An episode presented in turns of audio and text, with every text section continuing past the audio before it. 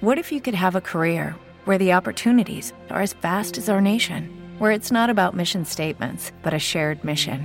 At U S Customs and Border Protection, we go beyond to protect more than borders. From ship to shore, air to ground, cities to local communities, C B P agents and officers are keeping people safe. Join U S Customs and Border Protection and go beyond for something far greater than yourself. Learn more at cbp.gov slash careers. Forensic Psychology is a podcast that provides an illuminating window into the workings of the criminal mind. Now, here's your host, Doctor Carlos.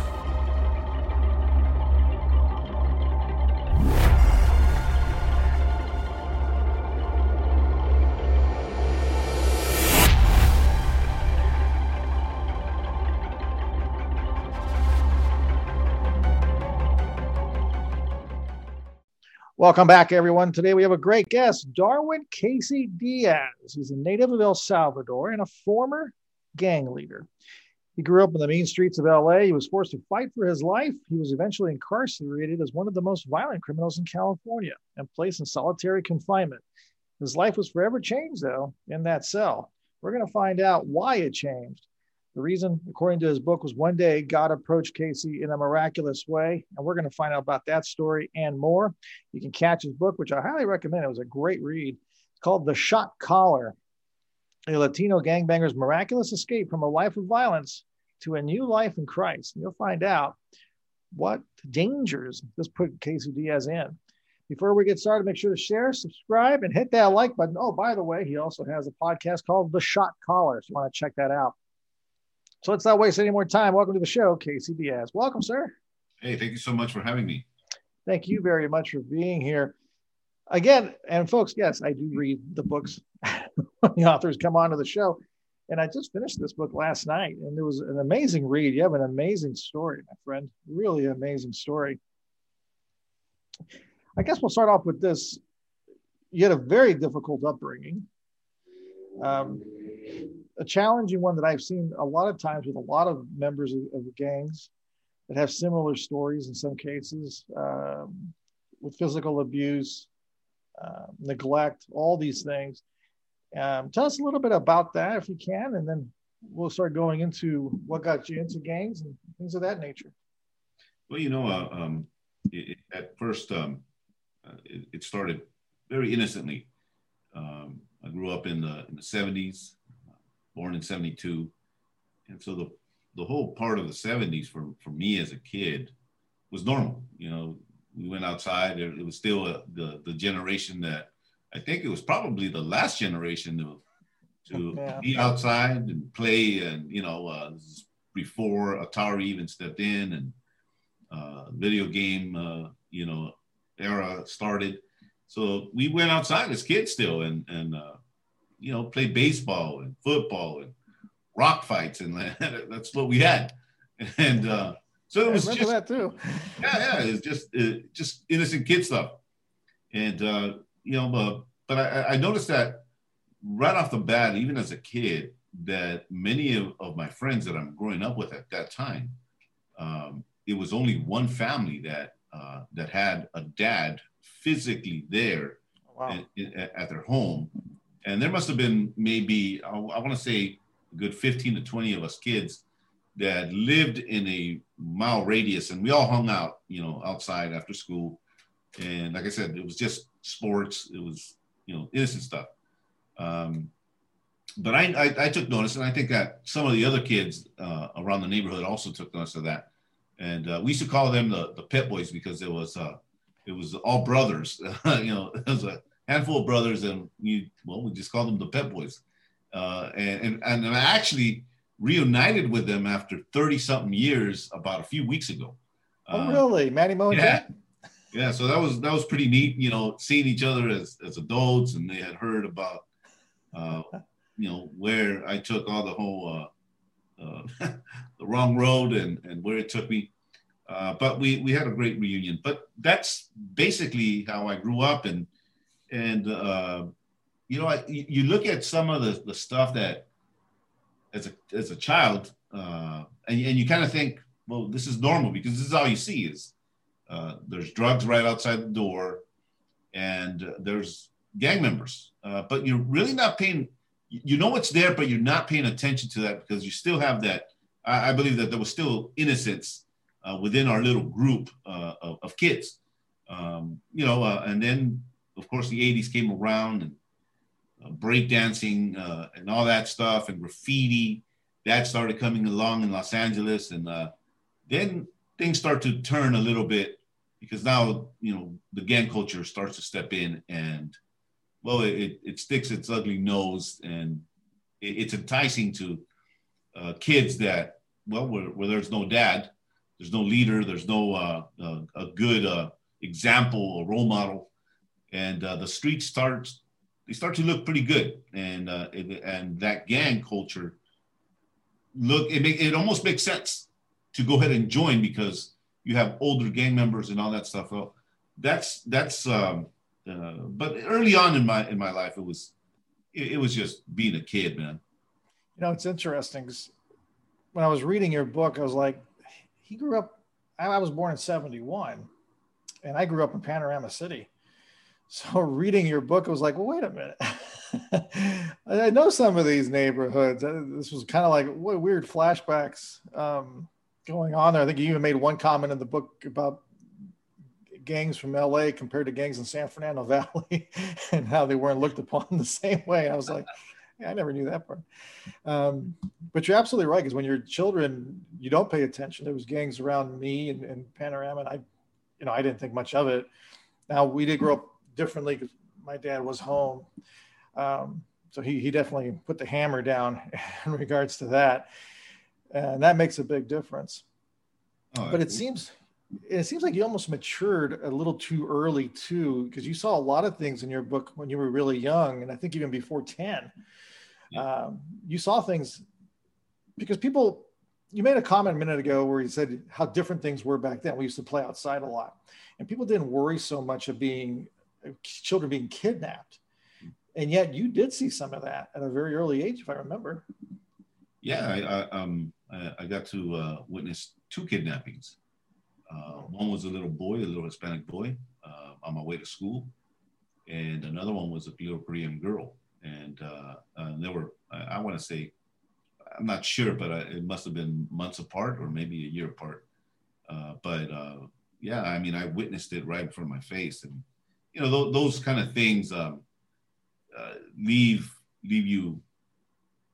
Uh, it leaves a mark in, in your memory bank of uh, how the world isn't so pleasant to be in, uh, and, and there's people that are just flat out evil, and uh, will do anything. Um, to the point of even, you know, kidnapping children.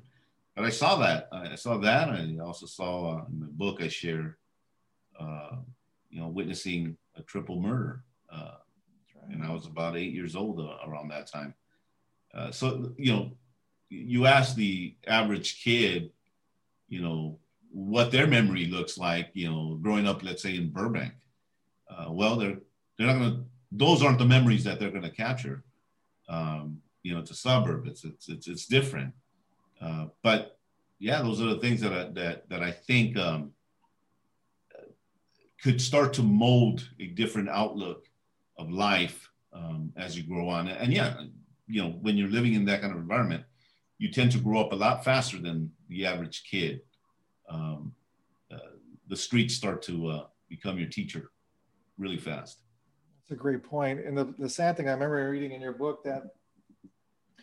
At the young age of eight or nine, we don't understand the world at that age. And you weren't even able to discuss this with your dad. I think you felt like he wouldn't care. Um, your mom wouldn't. Um, so you really didn't get the guidance of an adult to say, let me explain what's going on. There's evil people out there, blah, blah, blah. That wasn't even there for you, if I'm right. Uh, there wasn't, you know, um, I, you know, uh, I have a, a twelve-year-old right now. Um, and uh, I'm an open book with him. Uh, he can talk to me about anything. Um, you know, I got two older daughters as well, but, and, and, and I've been able to, uh, you know, not having a dad has, I, I don't want to say has helped me because I think that's so important to have a dad, uh, in the in, in the family unit.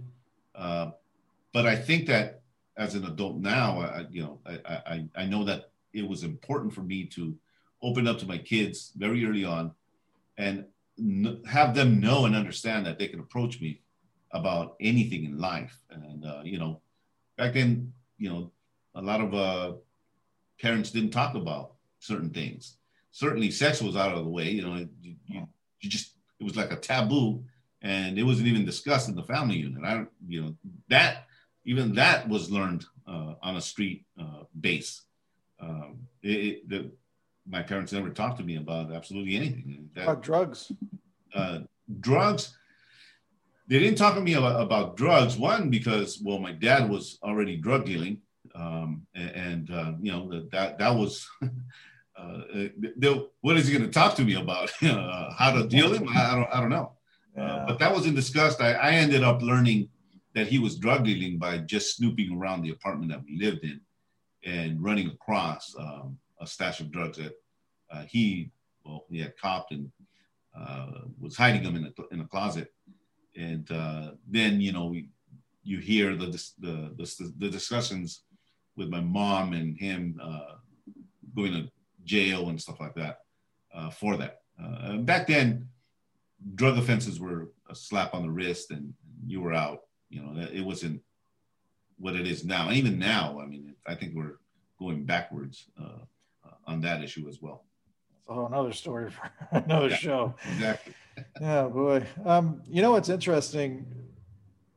When I was reading your book, I was, uh, I kept going, wow, this guy's really self-aware. Then, of course, I had to remember you wrote the book after everything happened. But still, the self-awareness you had, I've seen a lot of individuals, this isn't to minimize your story whatsoever, but I've seen a lot of individuals who overcome challenges like yourself, but they usually have a mentor. And I didn't see that. And I don't know, we're going to get to the part in, in prison, and we'll learn about that story too. But did you have a mentor early on in life, or at least anybody you looked up to, whether it was in T V, uh, whether it was an uncle or anything at all, or no? Uh, no, but but now looking as a, a as an adult and looking back, um, there was um, right before uh, we get into what I was uh, sentenced for in the Holland Yards, there was a lady uh, who. To this day, I've been looking for. And this is right up to where I commit uh, my this crime that sends me in uh, into uh, adult prison. Uh, this lady, her name was uh, Missus Escalante. Just like the, the the the guy version, she was the girl version of the guy on that movie Stand By Me. I mean, they had the same last name. And her name was uh, uh, Janet Escalante. I've been looking for her all this time, because she was the first person, and I wasn't paying attention to that back then, but uh, I was about, what, like fifteen, sixteen, and uh, I was at what's called the Metropolitan Skill Center. It was a continuation school um, for, you know, kids that were, well, uh, wayward. And uh, I had just, I remember I had just came out of a camp, of a probation camp, and this lady uh, was Uh, bent that I would graduate high school and that I would become somebody. And um, uh, there was a moment, I didn't talk about this on the book, but there was a moment that where she was actually going to my apartment on her off time and helping me with homework. This is, I never mentioned this. And actually this is, this would be considered an exclusive uh, part of the interview to you, because never shared this before, but She she would, uh, uh, I remember her in a classroom, and this is a room filled with gang members. I mean, you, this is a classroom, and about twenty of us, uh, eighteen of us are probably all gang members. And she says to the whole classroom, I remember this, I'll never forget this. She said, you know, uh, she said, Casey, you're going to graduate. You're going to graduate high school. I'm going to make sure that you graduate. And everybody, you know, we all laughed and, you know, mocked at that statement. And uh, she went uh, out of her way and helped me to uh, to to um, well finish high school. Um, she would come after school, you know, help me with homework, and then she had her, a, a best friend that was a deputy sheriff for Los Angeles. Hmm. And uh, she asked me one one one day. She says, uh, "You know, uh, I want you to talk to her. She wants to talk to you, and and and And I, I looked at her and I said, well, for what? And she says, well, she just wants to talk to you. Give her a chance. And I remember they came over on a Saturday. They didn't tell nobody. They came to my apartment. Uh, I agreed to the meeting. And uh, she was willing to help me uh, after graduation uh, and mentor me going into the sheriff's uh, academy in Holland Yards. And of course, well, you know, the book doesn't tell you that, but yeah, those were Holy two cow. people that came into my life right before um, I messed up really bad. Wow. So you had something inside of you that they saw. And yeah. That's the unique thing about it.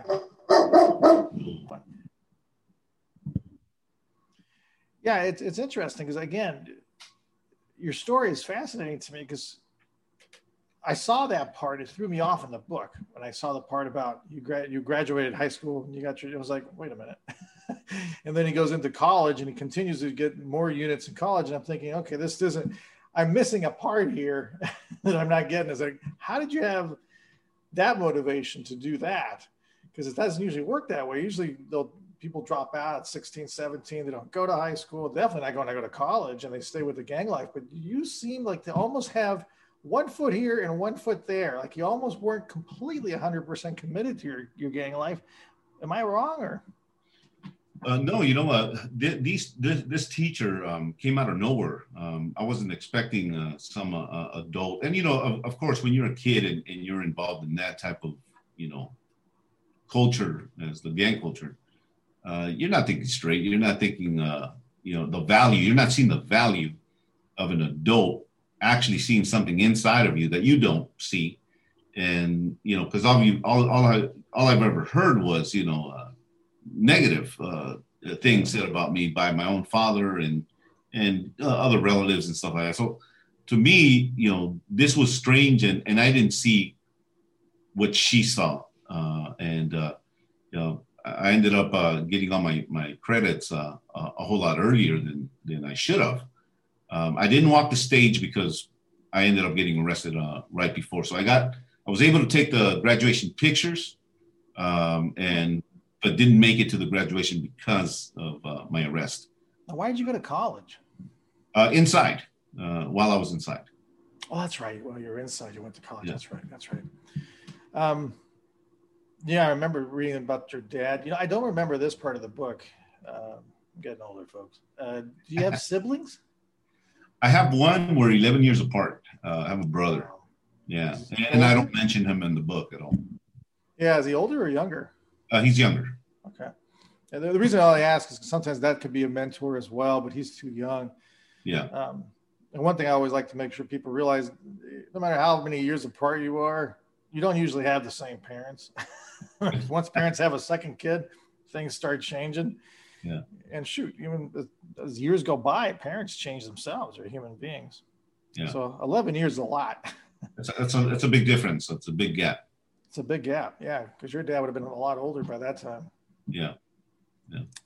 So let's do this. Um, I know you have, you have a lot of uh, criminal activity, so we won't go through all of that, but maybe we'll kind of speed through a little bit of it. Uh, what was the very first crime you committed? If I could ask you, what did you think about? And then maybe we'll start heading into the more serious crimes later. Um, I, I think that, well, the first ones, uh, I talk about uh, my childhood friend, Jason. Uh, uh, his name's Miguel, I believe we changed it. And I had a reunion with Jason uh, recently. Uh, oh. And uh, yeah, so I got to find him through Facebook. And uh, that was pretty cool. Uh, we talked, we, we had lunch and stuff.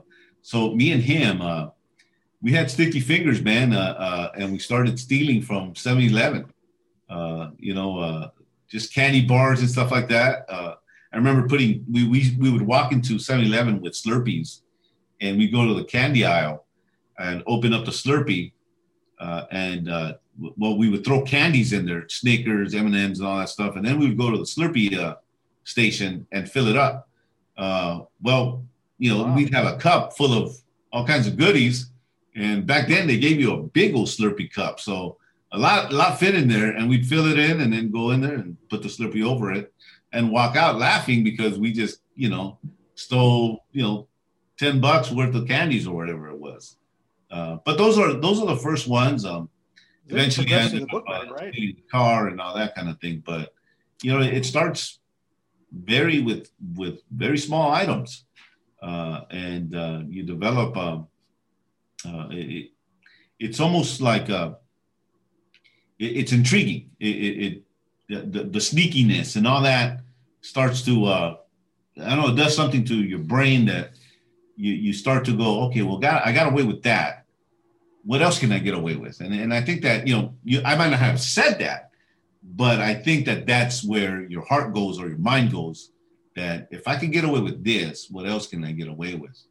Um, you know, the, I, I was stealing money from my mom's uh, purse or little pocketbook, um, you know, a couple of dollars here and there. That, you know, you know, you cross, I think you start crossing lines that you didn't think, um, Uh, you would ever cross, you know, or it, it just didn't matter to you. Uh, for me, it didn't matter. It just, you know, what else can I get?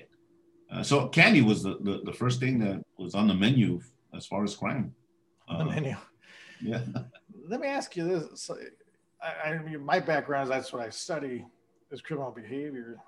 So I, I, I have an interesting question for you. Psychologically, I can see that definitely. I can see the intoxication that can come from stealing and the high of it. Um, did it also provide you, and this might sound weird, but did it provide you with a level of something I can do successfully, something that can boost your self-esteem? Since your dad did always kind of tear you down, and here you are stealing, not your mom's purse, that's independent of that, but stealing from stores and then graduating to bigger items. Did you feel like I'm accomplishing something or no? Oh, yeah, absolutely. Uh, because, you know, um, then you start seeing your other friends and they're doing about the same thing that you're doing. And each one, I think each one of us was trying to outdo the, the next person. So you, you know, so, well, you stole that or you broke into that house or I'm going to go and steal a car. And, you know, and, and, and so I learned how to steal a car very early on. Um, uh, so so I, I never did a burglary. Uh, I, for some reason, uh, I, I I just uh, I had a disdain for that. Uh, I, I didn't. I had no problem being sneaky in, in other things in public, but I, I just didn't see it. I didn't see it like a cool thing to do to break into somebody's house. So, so I never did a burglary. Um, but you know, uh, and but then I didn't. I didn't see a problem with sticking. Uh, you know. a knife or a screwdriver or a gun on somebody's face and then and then taking their stuff. I, for some reason, that was like, that was justifiable to me uh, at that time. Uh, but yeah, I mean, it, it, you could see it, looking back as an adult now, I could see the, the the gradual effect that it kept having because you do feel like, well, now I did this and, and, and now I've graduated. You know, I, I remember one time we stole so many cars that we had them all par- uh, parked along the street that we lived in, and I think I, I think we had, I stole I don't know maybe fourteen cars or something like that. Holy cow! Uh, and they were all Toyota Corollas, and and we were laughed because I had parked them all, I mean all in a line. All you, all you, if you were if, if you were paying attention, you'd see you know thirteen, fourteen Toyota Corollas all in line, wrapping around the corner, and uh, you know that kind of thing, and. You know, then the next guy wants to do, you know, a fifteenth Toyota Corolla to up his game, you know, that kind of. So, yeah, you you see the pattern that uh, you you. It's almost like a false sense of success that that that is created within your own, you know, uh, way of thinking, I guess. Yeah, it's fascinating to, to hear it. It's exactly right. It's a competition between you guys and, and you finding somewhat of an identity and something you're good at. Um, I hate to frame it that way, but that's what it is. I mean, fifteen cars, you're obviously not a chump in stealing cars. It's a lot of cars. Um, I want to fast forward a little bit because then you get into a really powerful part of the book too, which is was the first time you, you ended up stabbing somebody. And I think the distinction there, you kind of highlighted it in your book a little bit when you mentioned this was an opposing gang member. You know, and I can kind of see the difference there between a burglary, where a burglary is an innocent victim. You have no idea who this is, and you're, you're taking something away from them. And they have no reason really for that. Um, now, how that's different from a car, I don't know. Maybe it's a car insurance thing. I don't know. Um, it's, it's funny, you know, people can do whatever they, they can with rationalizing things away. Yeah. But what did you, I don't know if you want to share that part again. I know it's in your book. Um, The Shot Caller, folks, is the name of the book by Casey Diaz. Um, that was a pretty powerful moment in your life. Did it scare you at all that you could even do that? Um, uh, I think at first it, it, it um, you know, when, when it's happening, because it, it's not like it was planned um, in a sense of, you know, it didn't take weeks to plan this. It was one of those, we were there um, and uh, this gang, older gang member uh, has a Toyota. I remember it was a Toyota. Um, it, it was one of those first, I guess you would call it a, a, a, a S U V type of car from back in the days. And um, it, it was like a, it had a hat, like a, like a hatchback, I guess. It was like a station uh, wagon? Kind of, but it was a modern version of, of the old seventies looking one. This is the eighties version of it. I mean, I see a pitch, picture. I still remember it. Uh, it was a gold one. Uh, I remember the stripes on the side. I still remember it very vividly. Uh, but he, had, he, he, he came to the neighborhood in that stolen car and uh, grabbed me and, you know, he said, hey, come on, you know, come with me. And And I got in the car, and and to me it was like, it was the adrenaline, man. Uh, you know, here it is. Uh, I'm way younger. I'm the youngest guy in this gang at this moment, and this guy that everybody looks at or looks up to is favoring me and telling me, "Hey, come, come with me." And we got into this car, and I remember him driving down the alleys, man, and he was gunning it. I mean, I I, I think the if I was afraid of anything, it was afraid of we're gonna die in this car because he's just there's he's not even stopping between alleys, you know. Oh. So he's just going, man. He's just going, and we're you know from alley to alley. There's the the, the little ramps, you know, that they become ramps because at that speed, yeah. you're, you're getting some air. And uh, so we went through alleys, and we're you know he's laughing, and I'm nervous laughing. You know, you don't want to look like a little punk either, so. You know, there was a nervous laugh from me. I know that. Uh, I don't know if he smelled that or or he took notice of that, but it was a nervous laugh from me. And it was just uh, having to do with, we're going to crash. and uh, and then he, he kind of slows it down and he says, yeah, we're going to go looking for so-and-so and um, and we're going to have some, handle some business. And we found uh, the guy that he was looking for, and a fight ensued. And the next thing I know, uh, he, he's, uh, he's stabbing this guy. And uh, then well, while he's doing that and he's overpowering him, uh, he's already on the floor and he's been stabbed quite a bit. Uh, he just hands me the, the screwdriver and says, your turn.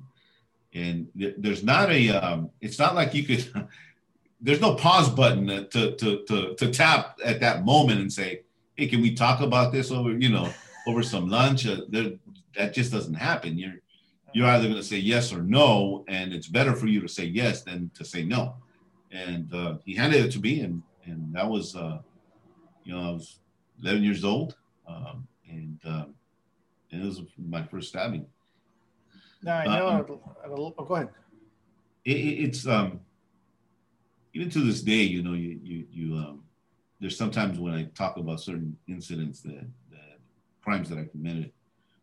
Uh, that turned my stomach, uh, you know, as a, as a believer, uh, it has an effect on me because, yeah, yeah, it was a gang member, but it's it was also a human being that that that we hurt uh, very bad.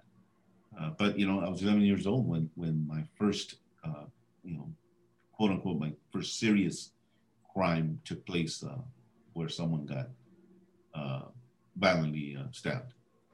And I'll bring up another question I have for you later. I think during the time when you when you met God, I will talk a little bit about that because I think um, I don't think people sometimes realize what they're capable of, and we all have a dark side inside of us, right? And um, being able to control that is a very different type of a ball game. Have you ever looked back and wondered why he chose you at eleven years of age or whatever it was at the time? I've asked my question, uh, that question uh, to myself, I, I don't know, thousands of times, you know, why is it that um, that he picked me Uh, why is it that um, that that he? I, I hate to call it favored, but I guess that's what the word that you could actually use.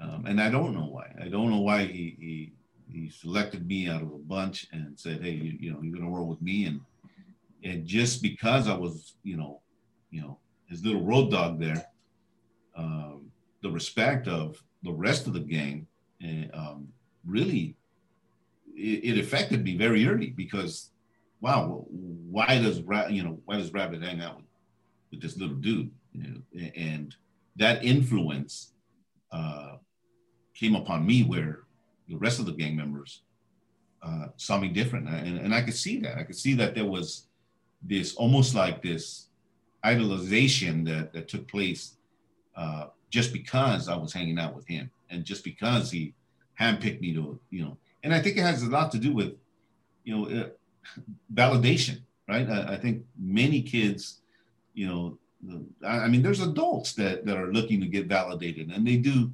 uh, they get into the, the wrong things just because they want to get validated by, you know, a community or a group or a club and, and all this, uh, this stuff. So for me, uh, uh, that validation coming from him, you know, from an older gang member, and it was, he wasn't all that much older neither. When I look at it now, he, you know, he's about five uh, years older than me, some, something like that.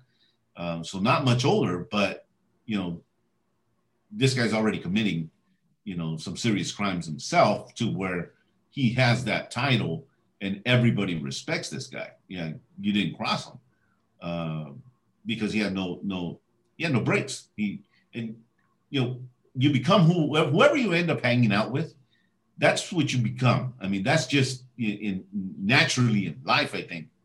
You know, you, you hang out with, with, with that kind of person, you mimic that kind of activity. And, uh, you know, unfortunately for me, uh, that, that, that was what, what it did to me is, is I just copied what he did. And, uh, and, and, I, and then I started liking the fear that were, that was in the eyes of other gang members. And then of course, um, you know, the, the, the pat on the back, uh, from them, uh, you know, Uh, it, it's horrible, but that is what it what it did in, in my personal life.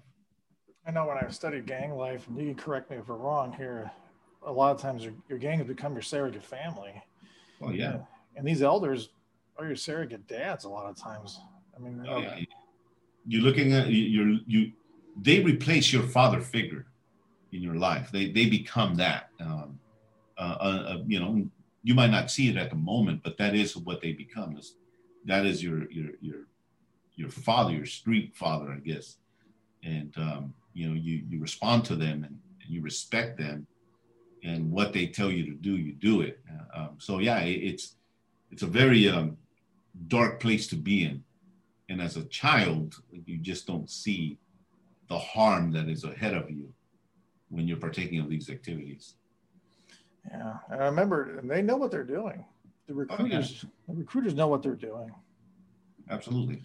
Yeah, that's the, that's a tragic thing, and it's funny because you have a recurring theme, and um, the recurring theme is whoever side it's on kept seeing something in you. If it wasn't this uh, Rabbit, I think was his name. Yeah. Whatever the name you gave him, Rabbit, um, and then Escalante, um, the person in the in the prison, the person outside the prison. The I N S agent, I think it was. Yeah. You always had somebody that kept seeing something in you. And it was really, really amazing when I kept reading the book. I was like, he's got something. He's got something they keep picking up on. And I don't know what it is. Um, that's what I was really excited about doing the interview today, because I was wanted to keep probing that and trying to find out what is that something. That's why I keep wondering, I can't see Casey being that completely committed to that world. It, it, it, he liked what he liked from it, but I don't know. It just always seemed like something was else was going on. So at that point, again, folks, we're only going to touch the tip of the iceberg. It's not in case you'll be here like for five hours. But you you left that part. You did some other crimes, and then we got to we'll get to the most serious crimes. I know you you had quite a bit of an adventure in the different jails and prisons. But what was the crime that eventually ended your time in freedom here? Uh, it was a second degree murder. Um, so at sixteen, uh, I'm in this uh, little hole in the wall in Los Angeles. Um, and uh, I have a stolen car. I'm in a burger joint. And um, I get recognized by a uh, rival gang who walks into this little hole in the wall. A fight ensues, and um, I ran outside. And uh, I didn't have anything on me at this moment. And this is the time where, you know, back in the days, you, you were able to, uh, there was no seatbelt seatbelt laws. Uh, you could ride in the back of your pickup truck. And a lot of, uh, you know, if you went to, like, let's say Hollywood on, on Friday nights or Saturday nights, you saw pickup trucks and oh, loads, yeah. uh, you know, teenagers, gang members, uh, you name it, on the back of the, the bed of the truck. And there was no law. You you could you could do that uh, uh, back then. And so this truck was filled with gang members uh, from this gang, a rival gang. And, um, you know, they came in, they recognized me, and uh, I was able to uh, go to the, the car that I was uh, in. And uh, the, the, the guy that was chasing me, right, right in back of me, is the guy that uh, ends up losing his life. And then you were, eventually you were arrested. I think they had to find you. It took a little bit of time before they caught you. What were you thinking? Was that the very first time? I can't remember. Was that the very first time you went to jail? No, no you went to jail before. I, I, yeah, I had been uh, in juvenile hall since the age of uh, eleven. That's uh, right. That's right. Yeah, so after I, the first I, time you got used to it or something like that, if I remember. Yeah, I, I had been through probation camps, uh, every juvenile hall. Uh, that, so it wasn't my... my first visit um, at all. I was used to that. I don't think there was literally not one year where I didn't do a year from eleven years old. I was always in the, in and out. So I'd do a year here or seven months here. I'd get out for about two days and went back in, did another year. So, you know, there was a lot of, a lot of spent time in inside juvenile halls uh, prior to that incident. You made an interesting comment. Because I know in the world of criminal criminology, there's the concept of deterrence theory, right? So if you put you in the prison or threaten to put you in a prison, that's going to deter people from committing crimes. Obviously, we know it doesn't completely work. Um, but you made an interesting comment that people sometimes have talked to me about in regards to gangs. Um, you went to jail once and you went to jail twice. And then you said, I don't care anymore. I've already been there, done that. It's not that big of a deal. And that was a comment that I've heard before in the past. Was that pretty accurate? Yeah, you know, uh, uh, it, it became, you know, I, even, you know, I interview uh, on the podcast, uh, on my podcast, I, I interview uh, guys that did time with me and ju- oh. are just now getting it. And, uh, you know, it, it, it, we all had, we all have this one thing in common is that prior to changing our lifestyles and, and uh, you know, separating our, ourselves from, again, culture eventually, it was all fun and games. I mean, we didn't see it as, as something dangerous. We just saw it as something exciting. So going into juvenile halls, going into the California Youth Authority and or, or a probation camp, that was like a little gladiator school that, you know, here we go, let's rock and roll and, and, and uh, fighting and getting your name, uh, uh, getting recognized in there.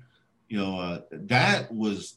I mean, it, it was just fun and games to us. It, there, we didn't, I, I, asking that question to everyone that has done time with me uh, as adults now, you know, uh, I just interviewed a, a buddy of mine that did twenty-eight years and fifteen of those years were in, in solitary confinement.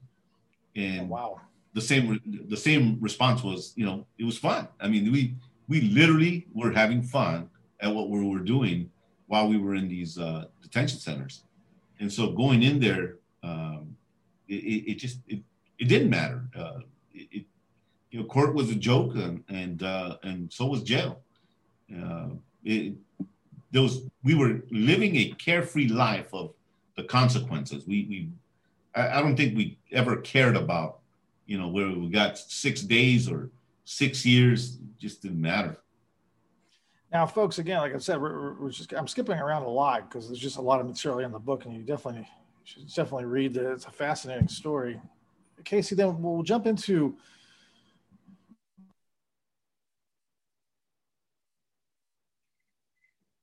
I, I, I lost your audio. Sorry about that, folks. My audio is playing games with me. So you at one point you were going into, when you went into, after the second degree murder, um, you ended up moving up again pretty quickly in the ranks in a way, because you were made shot caller because the, the, the previous one, I think, either left or I can't remember exactly what happened to him. Um, and that kind of caught you off guard too. You really didn't know, why am I being chosen for shot caller? Can you yeah. tell us why, and, and what, what does it mean to be a shot caller anyway? Um, and, and, and for some reason, man, I, I just, it, it, it was almost like I was a magnet for some kind of role of leadership in every institution that I went to. Um, I, you know, looking back now as an adult, and what we could talk about that later on, but uh, I think you're designed uh, by God to do specific things. And and I, I, I'm one hundred percent certain that there was leadership inside of me uh, all along, but because I didn't have the right mentorship and the right leadership, uh, you know, hovering over me, well, anything that you don't know how to use, you're going to misuse. And uh, for me, it was that. I, I think, uh, the, you know, because it, it, it certainly wasn't a coincidence. It wasn't, you know, it it, it might have looked like that, but um, I just found myself in, in these leadership positions, whether it was in, in a probation camp or in juvenile halls. And then here, uh, you know, after I get, uh, well, while I'm on trial, actually, I'm in, in Wayside, Uh, in the Los Angeles County Jail, and uh, by Magic Mountain here, and and uh, I get approached by you know some other leaders there, and the next thing I know, I'm the one that holds every shank uh, and responsible for any activity that goes on in, in, on my block. Uh, and so you know, for for those of you that don't know how the uh, Los Angeles County Jail um, is framed, this is one of the largest county jails in the United States, and it holds some of the most violent men uh, in these in, in these in these jails. So for me to be, you know, eighteen-ish uh, and getting that kind of power and control over other people that are in there for, some of them are in there for similar crimes. But then you're selected as the guy that's going to, you know, sign off on some pretty important things. Uh, that's, you know, it, it, it and again, you, you're in that position, and, and it's not like you're going to go, hey, guys, uh, you know, maybe that's not a good thing for me to do right now. Let's revisit that, you know, three months from now. You don't have that, uh, that, you know, convenience to do that. You, you, you're presented the option, and, and, and it's pretty much a handed, and it's not something, when you, you ask them, what's a shot caller? What does that involve? It's something that you really don't want when you're in there, to be honest with you. Uh, you know, um, it, it's a, it's a, um, it's an environment that is only made for certain people. Uh, I, there's many people that just, they're not made for that kind of environment, that kind of violence, because it's very vicious. It's very, um, you know, I, I like to compare it, you know, it's like a pit bull uh, getting a hold of, you know, a little chihuahua. And, and that chihuahua's not going to make it. I mean, not in the jaws of that pit bull. It's just, it just won't. And you had guys that, you know, in any type of criminal, uh, I don't care what it is, whether it's organized crime or just gangs in itself, somebody is always wanting that position. And it's, and, it, and they want it foolishly, not knowing that you really don't want that type of title upon your head, because you're a moving target. Somebody wants that position. Somebody is willing to, you know, stab you on the back for that. And, um, you know, does it come with um, perks? I guess you could call them that. Uh, you know, you, you, there's a, a sense of uh, very high respect. And I don't want to even call it respect. It's, it's more of a fear than anything else. And as an individual, you know, as an eighteen-year-old, and you're giving that kind of uh, power, it, it can be very dangerous, because one one decision from you can cost you your life, your your own life, or the life of others around you. just because, well, you signed off on, uh, on, on whether it's a hit or uh, what we called hard candy, uh, which is, you know, assigning a group of uh, other convicts in there to beat someone almost to the point of death. So th- th- there's a lot of, uh, uh, uh, I think a lot of it, too much power in the hands of someone that young, but. No, I can imagine people don't, that's a lot of responsibility, and it's a very dangerous responsibility because everybody's hunting for you to get that power role if they really want it. Um, now I know in, in the prison time you spent with the Shot Caller, now that, was that at Pitches? I can't remember what facility. Yeah, that's, uh, that, it's called Pitches, but we call it Wayside. Wayside. Yeah, it's Pitches Detention Center. And then from there, you were transferred, you were transferred a lot. But you were transferred over to, uh, I think it was Folsom? Uh, New Folsom. New Folsom, that's right. It was right when it changed, right? Uh, yeah, so the, the old Folsom uh, from all the famous movies, Johnny Cash and all that, that uh, that's uh, uh, now, uh, when I went in there, it was already a, um, a low-level yard. So it was a one and two, so it was low low minimum security. And then, but it's on the same road, on Prison Road. Uh, if you go up the hill from the old Folsom, then you'll come up with uh, what's called Sacramento uh, State Prison. But the inmates call it New Folsom because it's on the same road. Okay. Um, I'm having a little bit of technical difficulties, folks. I'm not sure if I'm actually always responding. Um, let's see. So you went there, and then that was, I think this is where it ends for you in the sense of what you were saying earlier with your friend, where going in was fun. Uh, I think the Shot Caller role probably also didn't make it as much fun, but I'm assuming when you went to Folsom, that seemed like it wasn't fun at all.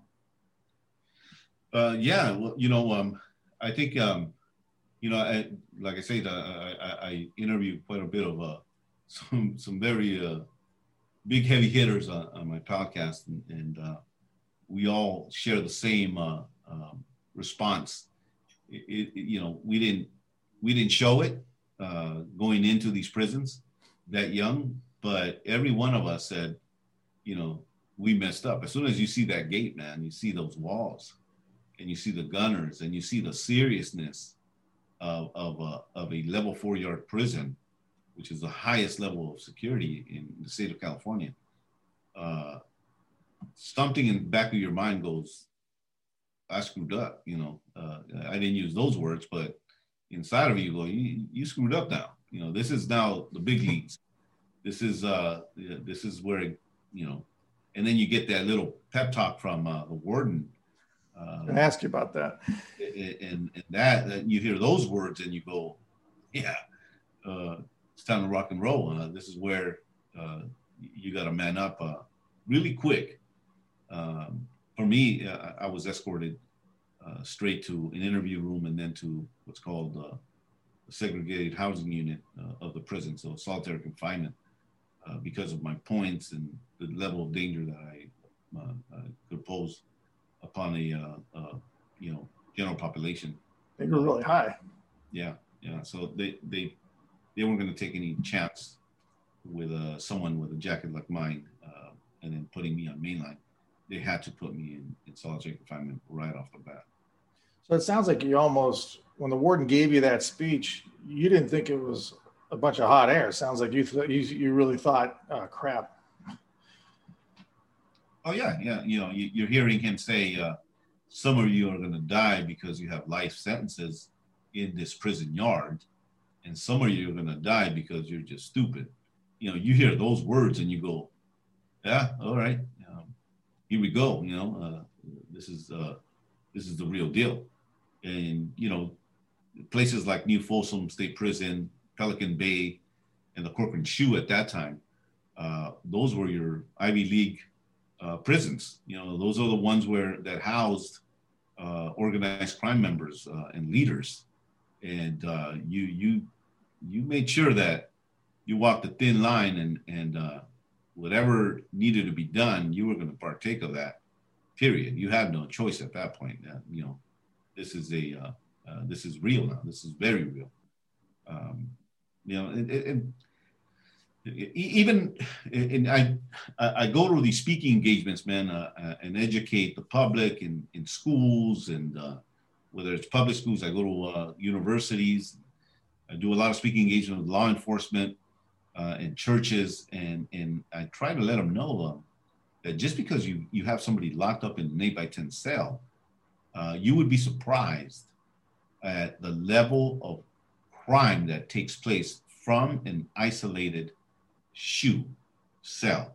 Um, there's moves that are that are uh, that are being made in solitary confinement that, well, uh, millions of dollars are you know being uh, shuffled here and there, and and people are getting killed by someone's uh, signature in a solitary confinement cell. So these are real things that happen, and uh, it, it's just a different world, man. You got to be made for that.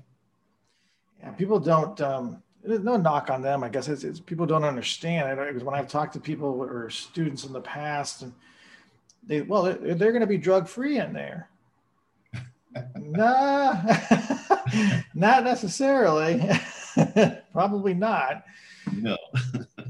Yeah, and um, I, mean, I guess I'm assuming the million dollar things you're talking about, probably cell phones that get in there, and C Os that sometimes get bought out or threatened in some capacity. Yeah, you know, when I was in there, there was no cell phones, but, um, you know, we, we were um, moving okay. a large quantity of a lot of things. Um, oh, still? Know, uh, oh, yeah, it, it was. And we were using the uh, the, the, um, the C O um, mailing room to do that. Uh, you know, so, you, you know, this stuff that, you know, the public doesn't know that, but we were using the staff mailroom to both bring things in and ship things out. Um, you know, in, in well, I'll, I'll share maybe some of it with, with you on this interview if we get to that portion of it. But, uh, you know, the public needs to know that people that are housed in, in, in segregated housing uh, units, it's for a reason. And it's it's for the safety of other inmates, because you're not in, in solitary confinement for being a good inmate. You're in there because you are deemed a threat to other inmates and to staff. That's that's the reason that you're in there, that you're, you're not some, you know, uh, someone that could be trusted with, with something sharp or something, you know, it, it just, it's a whole different uh, type of ordeal that, that, that is housed in, in these solitary confinement blocks. Interesting you mentioned that, because I know when I was I was talking to a, a Green Beret before you, uh, I do another podcast on um, special forces, and one of my goals for all my podcasts is to to try to bring out the truth, the reality, because we have a lot of people who advocate for things, you know, God bless them, but they don't know anything about the world they're advocating. And when you have people who are attacking S H U, and I get their points on some on some arguments, they don't hear stuff like that. You know, they, they just look at the other side, it's inhumane and all this other stuff. And sometimes you can put, tell me if I'm wrong, but sometimes people who are put in the S H U, it isn't because they're a threat to everybody else. It's because if they were put in the S H U, they'd be killed. Yeah. Because they're going to be a target, right? Is that possible too? Yeah. Um, and, and, and people don't know that even in the S H U, you could, something could go wrong. Uh, mm-hmm. um, and many people have lost their life in solitary confinement. You might say, well, the public might say, well, how, how does that happen? Aren't they supposed to be, you know, behind uh, doors all the time? Things happen. Uh, and when somebody wants something to happen, they can make that happen without no problem. And you're right. Um, you know, I, I, I go to, uh, when I go in and speak with uh, law enforcement and, and we go into schools, uh, I was at a speaking engagement with um, the uh, former ICE director, uh, Tom Holman. Oh, yeah. And uh, we were talking about, you know, the, the crime that happens at the border with uh, uh, cartels and uh, organized crime and all that. And, and those big moves that are happening, don't think that that they're happening just from the people, the organized crime that goes on on the outside. A lot of it has to do from someone that is sitting inside of a solitary cell that says, hey, we're, you know, it, we were brokers. We were apex predators. That's that's who's housed in these S H U units, and uh, you know it, it's it's a real world and it's a dark world that a lot of the public, they have no clue. Uh, you know, and like we said, bless their hearts, they have no clue uh, of the amount of danger that um, uh, these inmates uh, could put a, they could put a hurting on a lot of people uh, very easily. It's interesting, Casey, because I know when I talk to intel guys in the C I A and whatnot, and then I look at the news and I look at other groups, and I'm looking going, you only have about forty percent of the information. And I don't even get it all because I don't have that kind of top security clearance. And some of my guy friends who are in there in the C I A or the F B I, they don't, some of them don't have it, some of them do have it. And the ones who do just tell me, Carlos, you don't even know the half of it. So I look at this going, it's the same thing with your world, right? Or your former world. Um, people would talk about things that they really don't even know half about. Or they get one or two people who, yeah, I just want somebody to visit me, so I'm going to tell them a bunch of stories. Yeah. Whatever fits their, their narrative. And now you make a great point on that. It's, it's complicated. And maybe we'll get into a little bit later on how the outside world meshes with the inside world of the prison, because there's definitely an open communication line there. Yeah. But I want to go back to you now. We're going to get into the, the moments of, of big moments for you. You were in S H U. I remember in the book, you didn't like it. You weren't happy at all. Uh, there are points where you seem to start really, you weren't losing it, but you could tell that your, your anxiety started going up from when I was reading your book. You started noticing other people having problems with it. I think it was another gang member in there you mentioned that really was having a hard time with it because he was trying to smear stuff on his body, uh, feces, whatnot. Um, so you started seeing that, but your anxiety really started picking up quite a bit, if I remember correctly. Um, well, I, I, I think that, you know, uh, something starts to happen when, when you're in a... Uh, The wall, the, the walls definitely start, you know, getting, uh, becoming alive. Uh, it, it seems like it becomes smaller and smaller. And if you don't have a, a strong will and mind, um, it'll take the best of them. Um, you know, I, I, I share about this uh, in a lot of places where I go talk. Um, you know, I don't care how big you are. Uh, I don't care how tough you think you are. I've seen, you know, men that have eighteen, nineteen inch arms, uh, you know, drinking their own urine uh, and losing their mind. I mean, the, you know, talking to themselves and, and standing on a wall on the corner of their cell, uh, uh, just talking to a wall uh, and they've lost it. So something happens, you know, uh, in your brain, I think that, that you, you, and there's only, you know, there's only eight cells in the top, eight cells in the bottom. You can hear everything that, that goes on.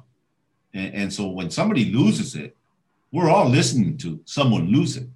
When somebody's trying to commit suicide, we all listen to, you know, uh, that that that man, that grown man that once led a gang uh, and, you know, worked out with everybody. And, and the next thing you know, you could hear them running from the back of their cell to prison metal, trying to break their necks, trying to escape, you know, just trying to end it because they just can't handle the, the solitude in there.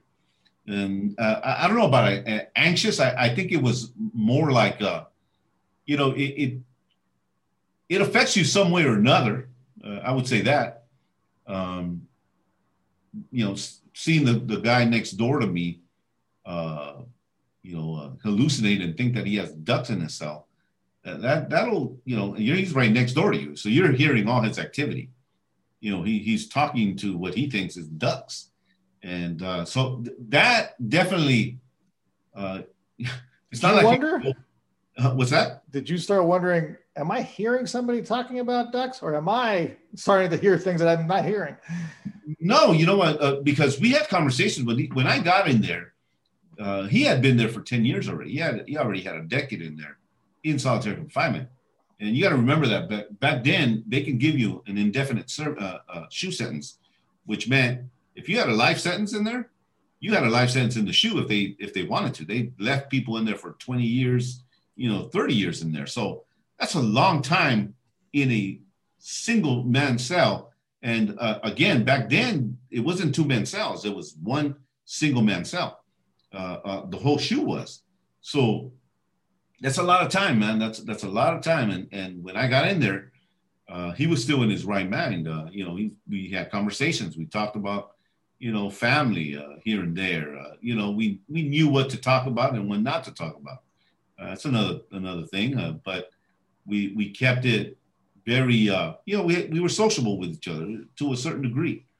Um, but then, you know, from one day to the other, uh, this guy, you know, and I thought he was playing around. I thought, you know, and and what caught me off guard was you just don't. There's no joking around in in in, in, in an environment like that. Nobody, there's there's no goofing off. There's no, you, you stand guard at all moments.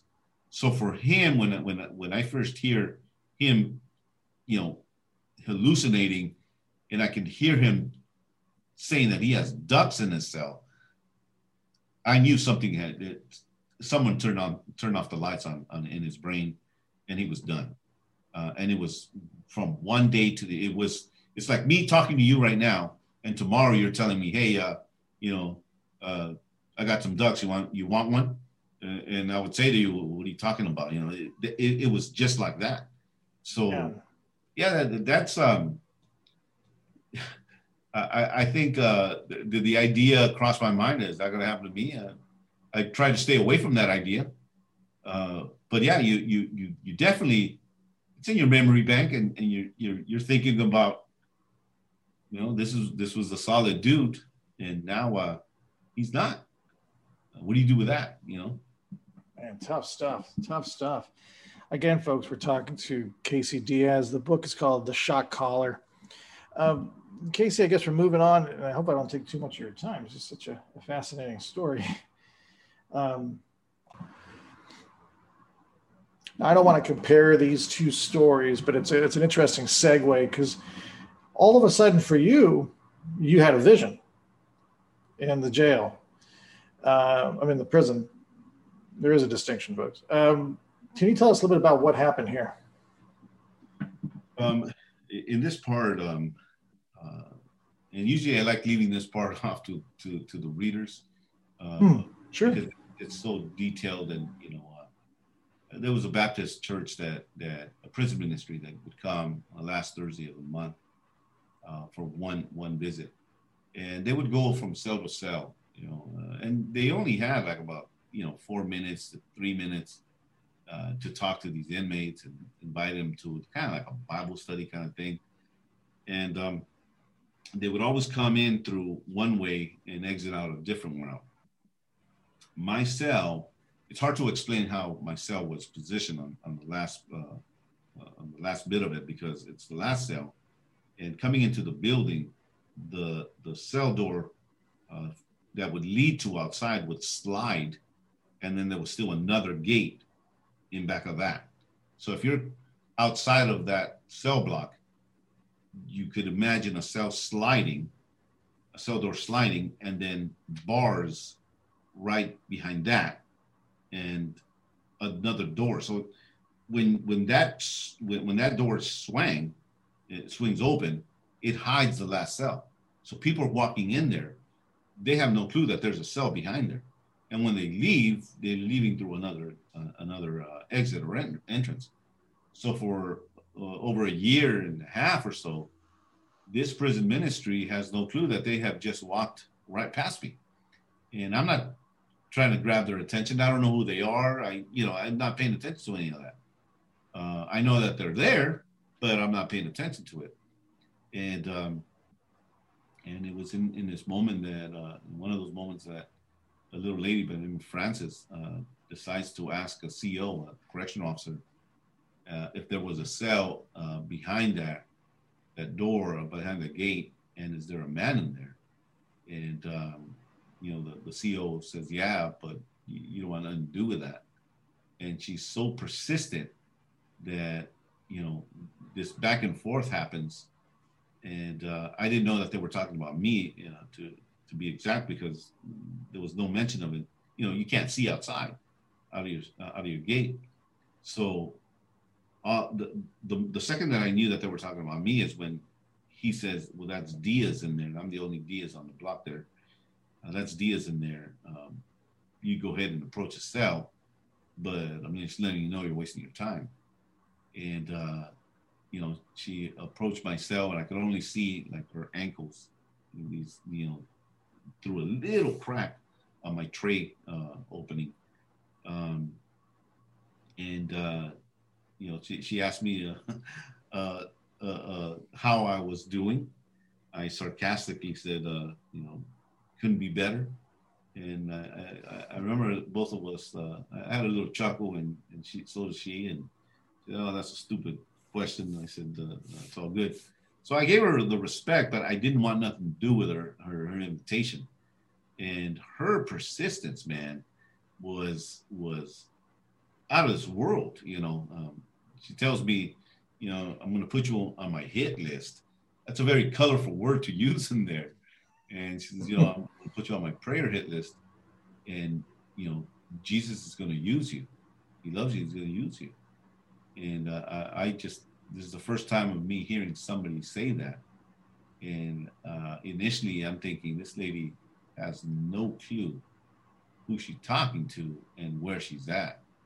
Uh, there, I was very pompous and very prideful at the moment. And, uh, you know, you just like any young person, you, you think you know it all and you figured out life and, and, and everything else. And, and in that environment, you know, You, you just don't care about religion or anything like that. I, you know, we never went to church growing up. I never got exposed to the gospel or anything like that.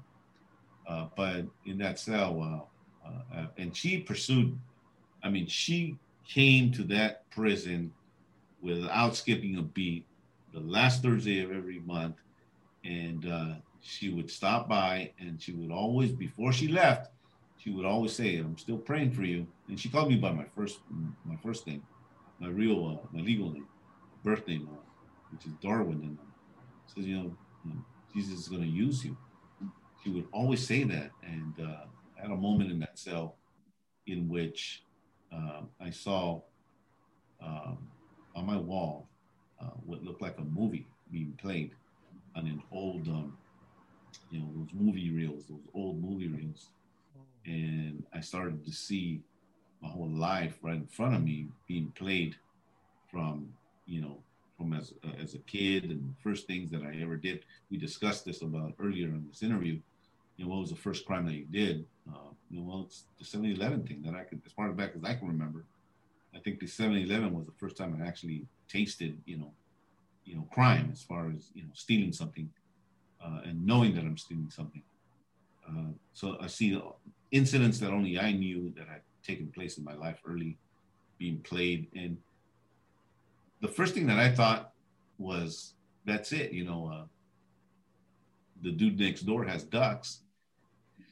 And now I'm watching a movie here. That's it for me. I, that's my, my initial thought was, I'm done. You know, that this is, can't be real. This is, this is not happening. Uh, but I, I, I start seeing this guy on a cross, Uh, carrying the cross, uh, sorry, carrying the cross, and uh, and then, you know, people screaming at him, yelling at him. I knew that whoever was carrying this cross, no one liked him. And I get to see the whole staging, man, of, of what I know now is the gospel. Uh, uh, and then it would it would shut down, and I would see it would go back to my life, and, and it was very in order. There was nothing out of order. It, it was exactly how these things took place. And then I, and I would see, uh, you know, my first stabbings, uh, other things that I, you know, unfortunately did, other crimes, and and it was all in order. And then it would go back to this man on this, with carrying this cross, and I got to see uh, him being nailed to the cross and the cross raising, and uh, and then something really um, powerful happened. You know, all this stuff, watching all this stuff, I didn't pay attention to uh, as as close enough as, as I should have, I think. But we come to this pivotal moment in, in what happened in that cell when, you know, when I was around eight years old, I always hated my my, my birthday. You know, you're in L A, you know, you're being raised in L A. Darwin is not uh, a cool name. You know, uh, everybody else is Jose, you know, Jason, Carlos, and you know.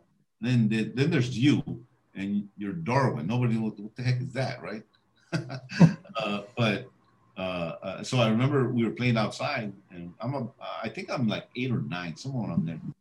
And uh, I tell the kids uh, all around me, you know, from now, from here on out, you're gonna call me Casey. I don't, I don't know where I grabbed that name. It just, I grabbed it, ran with it, and everybody agreed that they would be calling me Casey from that moment on. And the next thing I know, I've convinced a whole entire, you know, fifteen, twenty kids, and Casey is what they're calling me. Uh, and then my my my mom calls me Casey. I mean, to this day, my my my mom, my my biological mom, calls me Casey. She doesn't, she doesn't call me Darwin. Uh, my dad, everybody, uncles, cousins, I was referred to as that. So all this time up to that point in that cell, that's my name. And I see this guy on this cross, and um, uh, you know, I, I share this because I think that when, uh, and I strongly believe that when Christ comes to to to your life, to anybody's life, he's going to come to you in a in a way that you understand him and what he's trying to do and the plan of salvation. And for me, I understood death. I understood the sounds of someone literally dying within arm's reach. Uh, that doesn't erase. And uh, he's on the, on the cross, and, and he says, Darwin, I did this for you. And that uh, was the moment that, I mean, I, nobody had to tell me how to pray. Nobody had to tell me any of that. It was almost um, something that was placed in there all along that I knew that I had to deal. And I got on my knees in the middle of that cell. And I wept, man. I I, I wept like, I just wept. And uh, and I know that at that moment, it wasn't that I understood that what I had did all this time uh, with all my crimes. Um, it wasn't that I had did crimes. It was magnified. It was more than that. It was that I had sinned before God. That made my sin, what the Bible says, exceeding sinful. Like that made sense to me in that moment. And until you, until a person repents and understands that, you know, the sin that, that we're born sinners, until you, until you have that, that moment by yourself with God, you're not going to understand even that part of the story because it, it won't make sense until you've tasted what God has done on that cross, the redemption, the, the price that he paid, uh, the ransom that he is uh, for us, that he became for us. I mean, that, that, when that starts to make sense, then you go, oh, you know, and you really don't even need an instructor. He, the Holy Spirit is now with you in. And I think I believe, strongly believe in, I know that that's, that's what it was, is that what drove me to my knees. And, and I remember uh, saying, you know, God, uh, and, and it was very raw. You know, God, I, uh, I'm sorry for stabbing that guy in the eye. I, I'm sorry for stabbing that guy in front of his mom. All, all this, I mean, I, I was just being real, man. You know, and, and I think that when you get real with, with, with the Lord, Uh, and, and, you know, what else could you do, man? It's not like you could hide from him. He knows all things, right? He knows all our secrets and everything. So it's it's it's, it's kind of foolish to think that we, we can hide things uh, from him. He knows everything. So uh, I, I believe that while I was doing that, uh, there was something that was being healed inside of me uh, of, of, you know, and, and, and there, there was, it felt like, it, it felt like a cleaning that was happening in that cell with my heart. And um, I, and I had to make some some decisions following that incident uh, where I came to Christ um, that I knew I had to make. And well, I, I had no problem uh, making those decisions uh, made known to anybody and everybody in, in the system there. Yeah, that was an amazing part of the book too, folks. And as Casey mentioned, we're not gonna talk about everything in the book. But yeah, that part was tough. When you finally, when you asked God what to do, and he told you what to do, you did it, but it came with a lot of, of uh, consequences. And it was interesting because your faith was challenged at one point. you buckled. And I wanted to ask you, not necessarily about that point in the faith, because I could see why. I could see why the frustration was going on there. And it was funny because I was waiting to see, when I was reading the book, I was waiting to see, is Casey going to talk about Job? Is Casey going to talk about Job? He didn't talk about Job. It's like, okay. Um, but, you know, it reminded me too, because individuals who don't go the way you go, the way you went, okay, talk, the way you went in the sense of finding God, sometimes I'll hear the opposite, which is, why weren't you there when, when my mom and dad were doing these things to me? Why weren't you there? Why did I end up with this life? Um, did you ever have that moment during the time when you started finding God? Did you ever say, why did you allow all this other stuff to happen? Couldn't I have learned a different way? Um, you know, no, um, I, I don't remember a time of, uh, and I think it has a lot to do with um, when when I came to Christ, um, I I, it, I owned my crimes. Uh, I, I am I, I I knew that no, this these are decisions that I made. This is I got myself into this mess, and and I owned every bit of it. Um, so it wasn't society's fault. It wasn't my the environment that I grew up in. It wasn't because, you know, politicians weren't doing their jobs. It wasn't. I didn't play the victim mentality. Uh, I, I owned every bit of my crime, and I mean, even when I went to the parole board on the time that when I, I paroled, I had no clue that I was getting out. And in fact, when they asked me, you know, uh, you know, why should we let you go home? Why should we parole you? My answer to them, and I don't know if they've ever had an inmate that told them that, but I remember telling them, you know, I, I you shouldn't. I, I don't deserve to ever be out. In fact, I think that what the court gave me, they should have just ended it for me. I should never get out for what I've done. And I don't think that they were ready to hear that. I I, I think that that took them, you know, I, I think that that just kind of threw a, Uh, uh, you know, a curveball at them, because how do you answer that? You know, how do you respond to that?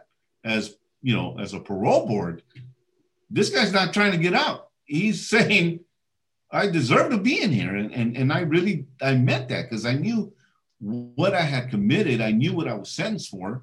And I wasn't just that. I knew about the things that I, you know, you know, got away with, uh, you know, or at least I thought that I got away with those things, the, the, the things that, you know, all the other stuff, man. So I, I just, I didn't see myself as a victim. Uh, I, I saw myself as someone that, uh, how can I complain uh, about my situation right now when I've done so much to people and I've hurt people. I've, I've, I, I've, I've done some horrible stuff to people, and and yeah, there were gang members. Yes, there were, you know, we could say, well, well, those were violent acts against other rival gang members. At the end of the day, they were human beings, and my hands did those things. And so, uh, yeah, I, I think that I just never had a victim mentality, uh, and a lot of that I see that today in today's society, everybody plays that victim card, and I, you know, I, I just don't buy it. You know, you have choices. Uh, there was people that I grew up with that never got involved in gangs. Choices, you know, uh, uh, and you, you make a good choice, you get a good result. Make a bad choice, and you're gonna have to eat that that that some humble pie there. Humble pie. No, you're absolutely right, because I every time I tell people when I do research or I talk about serial killers or things, or pedophiles of that nature, when I explain their background, people think I'm trying to justify or or play the victim card. I'm like, no, no, no. I just want to know if we can discover the factors that can lead to this behavior, because if we can, then we can create preventative measures, hopefully, in the future. So if we know single parent homes are more challenging, if we know violence in the home increases the likelihood of committing Inter- intimate partner violence later in the future, we can work on those things early and try to stop those things. It isn't that, yeah, we're going to give Carlos a, uh, an excuse because he grew up in a violent home. Because, like as you said, Casey, it's kind of funny you mention it, because I always ask, a lot of times when I was lecturing, I always said, has anybody ever thought why certain people in these areas are not gang members, but yet they're in poor socioeconomic conditions with violence around them, and not everybody joins? It doesn't, doesn't work that way. Actually, a good friend of mine from L A Sheriff's, um, he grew up in a, an area filled with gangs. And an interesting comment he made, I don't know if you ever heard this. Um, so I'm going to backpedal for a second, because I had to make this comment. When you said I shouldn't get out, and just remembering seeing you saying that to Max, Maximum John, yeah. I thought, all right, Casey, you might not get out after that one. But anyway, when my friend said to me, he said when when he was hanging out with his friends, some were cousins, some were friends that were gang members, they told him not to get in. They said, you're not one of us. You shouldn't do this. You should go to school. Wow. Have you ever heard that? Yeah, you know what? In, in fact, uh, oh no, uh, uh, there's a there's an episode that I shared, uh, one of the early episodes in the, uh, that I shared about. There was an individual in our gang who um, I, I don't believe in bad luck, but man, if it that exists, uh, that guy had it. Um, this guy uh, had got stabbed multiple times on different times, uh, been shot different moments. I mean, this guy had been stabbed I don't know how many times, and and and, uh, and I remember that we, we got raided one one one uh, evening. Uh, we're on the streets hanging out in our neighborhood, and uh, the crash Rampart Crash units uh, came in and, and raided us, and we're running, and uh, I ran a, a certain direction, and he followed me, and I told him, I said, don't, you know, the, you know, go the other way. And he wanted to stick with me. And uh, the route that I took, we were standing on top of a, uh, a mechanic shop, a body shop. And, um, you know, you're, you're agile when you're young. Uh, and it was an, a, a, a big jump. It was probably about maybe, a, you know, a twelve foot drop or whatever. And I ran and I jumped and I made it to the bottom uh, without no problem. He had just got picked up the night before uh, from the hospital from being stabbed. He had got stabbed, I don't know, like fifteen times. And this guy's still wearing gauze, uh, uh, uh, you know, on his head. Oh, and he's in the neighborhood and he's he can't run. He, you know, he's running, but he's not like running like I am. And I, I when I land, I, I start running, you know, towards the street, and the next thing I know, I turn around and this dude's screaming because when he tried to make the jump, he landed on barbed wire, oh. Oh. brand new barbed wire on the telephone post and on uh, and uh, on the on the lip of a uh, uh, of uh, uh, of the wall of that uh, of that uh, mechanic shop, body shop, and he's hanging oh, on nice. barbed wire. And I, I I turned around and I had to make a decision. You know, do I leave, do I literally leave, leave him, this guy hanging, or do I help him? And so I run back to him and I grab him by the by the uh, by his um by his leg, and I yank him down. So it's like shredded beef, man. And his arms are gone, man. And we made it across the street. I mean, it sounds a silly, it sounds like a silly story, but this really happened. And I remember we got into this abandoned. Uh, building across the street, and we walked, we managed to walk about towards the back, and I think it was like maybe a, a flight and a half of stairs up, and we could hear the sirens and the helicopter and all that. So we're, we stayed there, and he's just bleeding profusely all over the place. And I remember having this talk with him, and I said to him, I said, I said, hey man, uh, uh, I just don't think this is for you, brother. I like, I think that you, You, you you need to do something else other than this, because this is this. Look, I'll co-sign for for you. Uh, moving on, bro. I don't think this is for you. You know, that kind of thing. Could you imagine the, the, somebody telling you, you know, you're just not made for this. You know, go go to school or go learn something, but this is not for you. and uh, I don't know what happened to, to homeboy, uh, but uh, uh, oh. actual. Uh, this actually happened. And so, yeah, I, I was a uh, trying to tell somebody, you know, do something else rather than uh, uh, uh, gangbang uh, here in L A. It's just not, you're not making Oh, man. I guess if there's a, you remember Clouseau? Uh, who? Clouseau, the Pink Panther. No. Oh, yeah, yeah, yeah. Yeah, it kind of sounds like the Pink Panther of gangs, I guess. The Pink Panther of gangs, yeah. Oh, man. That's a crazy story. Well, I guess in our last few minutes together, thank you so much for taking the time, too, Casey, for doing this. I know you're a busy guy. Again, folks, the book is called The Shot Caller. The podcast is called The Shot Caller. Make it easy for you. Uh, Casey Diaz. Um, in our last few minutes together, I wanted to kind of bounce around. I, I know we were wrapping up the story there, and I guess it's great for people to go now and buy the book and find out what happened. You have a lot of stuff going on when you finally converted, and then you went, uh, what, what happened to you when you did say that, um, how they treated you, and then you had some incredible miracles throughout your time because you kept moving from one place to another. You made some friends in there. I think Abel was one of them. Yeah. Um, uh, and then you had another experience when you got out. So that was fascinating too, uh, at least for the first twenty-four hours when you got out. And uh, you were doing some work already quickly uh, when you got out too. Um, one of the things, I guess, First Corinthians comes to mind, First Corinthians ten, right? God doesn't give you anything you can't handle. Did you ever get to that? Did you ever see that in your head when you were going through some of the stuff after you converted and became saved? Did you say that to yourself? Like, I, God doesn't give you more than I can handle. God doesn't give you more than I can handle.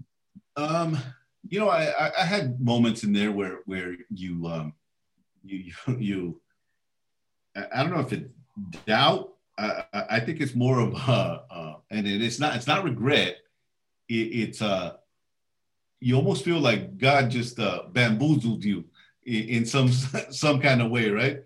Because, you know, and, and I remember saying this in one incident, you know, because man, I, I was getting some pretty, pretty, some, some, some beatings that I shouldn't have been, I shouldn't be doing this interview right now in, in my right five. I mean, that, that's just, uh, that's how brutal they were. But I, I remember telling God, you know, uh, you know, I did, I did this for you. I, I did all this for you. I gave up all of this, you know, and, and this is what I get. You know, I remember having that, that it, it was, it's, it's almost like an argument with God. Right. And, uh, and, and then, you know, God has a way of putting you in, in your place when, when you hear him telling you, no, you didn't give up everything for me. I gave up everything for you. And then you kind of go, okay, let me be quiet and let me let me gather my, my thoughts here a little bit better, because you know that's the reality. God gave everything for us. Um, you know what we, whatever we have, whatever we give up, that that should have been that's just automatic. Uh, but you know, so yeah, that, there was moments where frustration came in uh, when uh, uh, there was no pity parties uh, that I had. It, it was just. Uh, you know, when is it, when is this going to stop kind of thing, you know, because uh, the beatings were right after one, right after the other. And, uh, and, and, and it wasn't just me, um, uh, just to, you know, for the record, there was other Christians that, you know, came uh, through me witnessing uh, and they had to endure just the same, and some even much more than what I had to go through. Uh, uh, through that time, uh, I, I think um, I had a, I had a great conversation with someone uh, from a, a very good friend of mine that who's also a Christian now, and, and he he he was in the Pelican Bay shoe, and we had a good conversation. And uh, one of the, the things that we were commenting on was, you know, everything that we got, we had coming, uh, all of it, you know, uh, so we couldn't complain about, you know. You know, oh, you know, oh, we got beat again, you know, woe is me, you know, that, that we had it coming. I mean, what do you expect, you know? Uh, and, and I think that the, well, not that I think, I know that reading the stories of Paul and Peter uh, and Stephen and, and all these, these godly men that had absolutely no problem with giving up their own lives, Uh, for the gospel's sake, that really encouraged every single one of us uh, to, you know, hey, uh, we, we were willing to die for a for a neighborhood. How much more for this gospel? Uh, if if that's what it's going to take, then uh, then that's what it's going to take. I, I remember sitting with uh, getting a haircut one time with one of my uh, one of the guys that came to Christ, and he's cutting my hair, and he, and, he, and he says this to me. He says, uh, "You know, you think uh, you think we're gonna make it out alive out of this place?" You know, and, and that was like out of nowhere, right? Yeah. Um, he says, "You ever you think we're gonna make it out alive out of this place?" And I said, "Regardless uh, of what happens, we make it out alive out of this place." And it took him a second to actually understand what I was saying. That regardless of whether we die in this prison, because, you know, somebody takes our life, because we're simply serving Christ in here, you know, we understand the scriptures, and we come out alive regardless, um, whether paroled or, you know, by losing our life. So there was great comfort in, in, in, in the fellowship that I had, that we all had in there with, with those that came to Christ uh, during that time. That's great, great story. And I guess in our last couple of minutes, um, take it away from the book for a second. What are some of the things you could share with people that you want to kind of straighten out about prison? Um, where what's one myth, I guess, that pops up to you that says, no, this isn't true about prisons that you want to tell people? And then maybe you can give us your message to people who are in gangs today.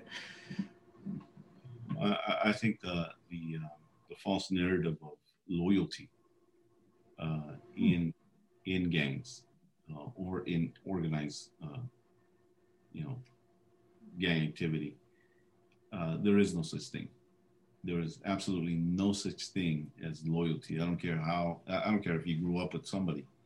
It, it could be your cousin. It could be, you know, a, a relative that you admire in there, and you're in the same, you know, situation with them, and, and uh, there is absolutely no loyalty in any gang activity whatsoever. You will see, uh, you will see right off the bat how you quickly people will forget you, and um, and they won't care anything about you being in there. Uh, and the cause, the cause is you losing so much valuable time. Uh, I talked to uh, uh, uh, one of my buddies out here uh, who I led to the Lord as well. And, you know, some of the things that we share is, you know, how, how much further we would have been in life had we known the Lord, you know, a lot sooner. Could we have avoided, uh, avoided all this? Um, and the answer is no, because this is our, our portion. This was our our, our our cup, and we needed to go through this uh, to in order to, to understand and be thankful for what we do have now, and do the best of it, and and be a, a, a voice to warn everybody, uh, especially kids nowadays, that, you know, they're hearing rap songs about violence, about carrying guns and sleeping around and all that. Uh, most of your rappers, if not all of them, they've never been one day inside of a solitary confinement cell. You know, it's all makeup. It's all, uh, it's it's a show. It's a show. They've never done it themselves. Otherwise, they would they wouldn't be singing and making millions out here. Uh, so it's it's all a, a, a it's a waste of time. And what I would say to the young people that are either in gangs or contemplating and joining Uh, gangs, don't do it. Just don't do it. You, you will, I don't care how high up the rank that you'll ever reach. It is absolutely not worth it. It's not one day worth you serving one day in, in, in a jail cell or in a prison cell. You, you will waste valuable time, and you're worth much more than, than that. You're, you're valuable. I think that's what it is, man. Um, you know, people are valuable. And if you never heard somebody tell you that you're valuable, I'm telling you, your value, your life really matters, and you can do something so awesome and unique, and you're designed to make something awesome and unique that no one else can but you. Yeah, there's only one of you, and and and man, use that. Use the gift and the talent that God has put inside of you. You know, go looking for Uh, a, a church that, that teaches the Bible. Go, go, go! Hang out with healthy people that that'll that that'll pour into your life. Listen to that police officers that are trying to tell you you're doing the wrong thing, listen to them and respect them, and, and know that they're not telling you that because it, they're telling you that because they understand that you're wasting your time in a life of crime. It, it never pays, and you will regret ever spending one minute incarcerated. It's not worth it. Great message. I think we can wrap it up there. Casey Diaz, the book called The Shot Caller, the podcast called The Shot Caller. Thank you so much, Casey, for being here. Yeah, thanks so much for having me. And, uh, you know, it, it's uh, it's an honor to, to be on your podcast. It was an incredible conversation, my friend. Incredible conversation. God bless. Thank you, everyone. Make sure to share, subscribe, hit that like button. Hey, if you're on Apple, hit those five stars. Thanks, everyone. With Lucky Land Slots, you can get lucky just about anywhere. Dearly beloved, we are gathered here today to... Has anyone seen the bride and groom? Sorry, sorry, we're here. We were getting lucky in the limo and we lost track of time. No, Lucky Land Casino, with cash prizes that add up quicker than a guest registry. In that case, I pronounce you lucky. Play for free at Lucky Land Slots dot com. Daily bonuses are waiting. No purchase necessary. Void where prohibited by law. eighteen plus. Terms and conditions apply. See website for details.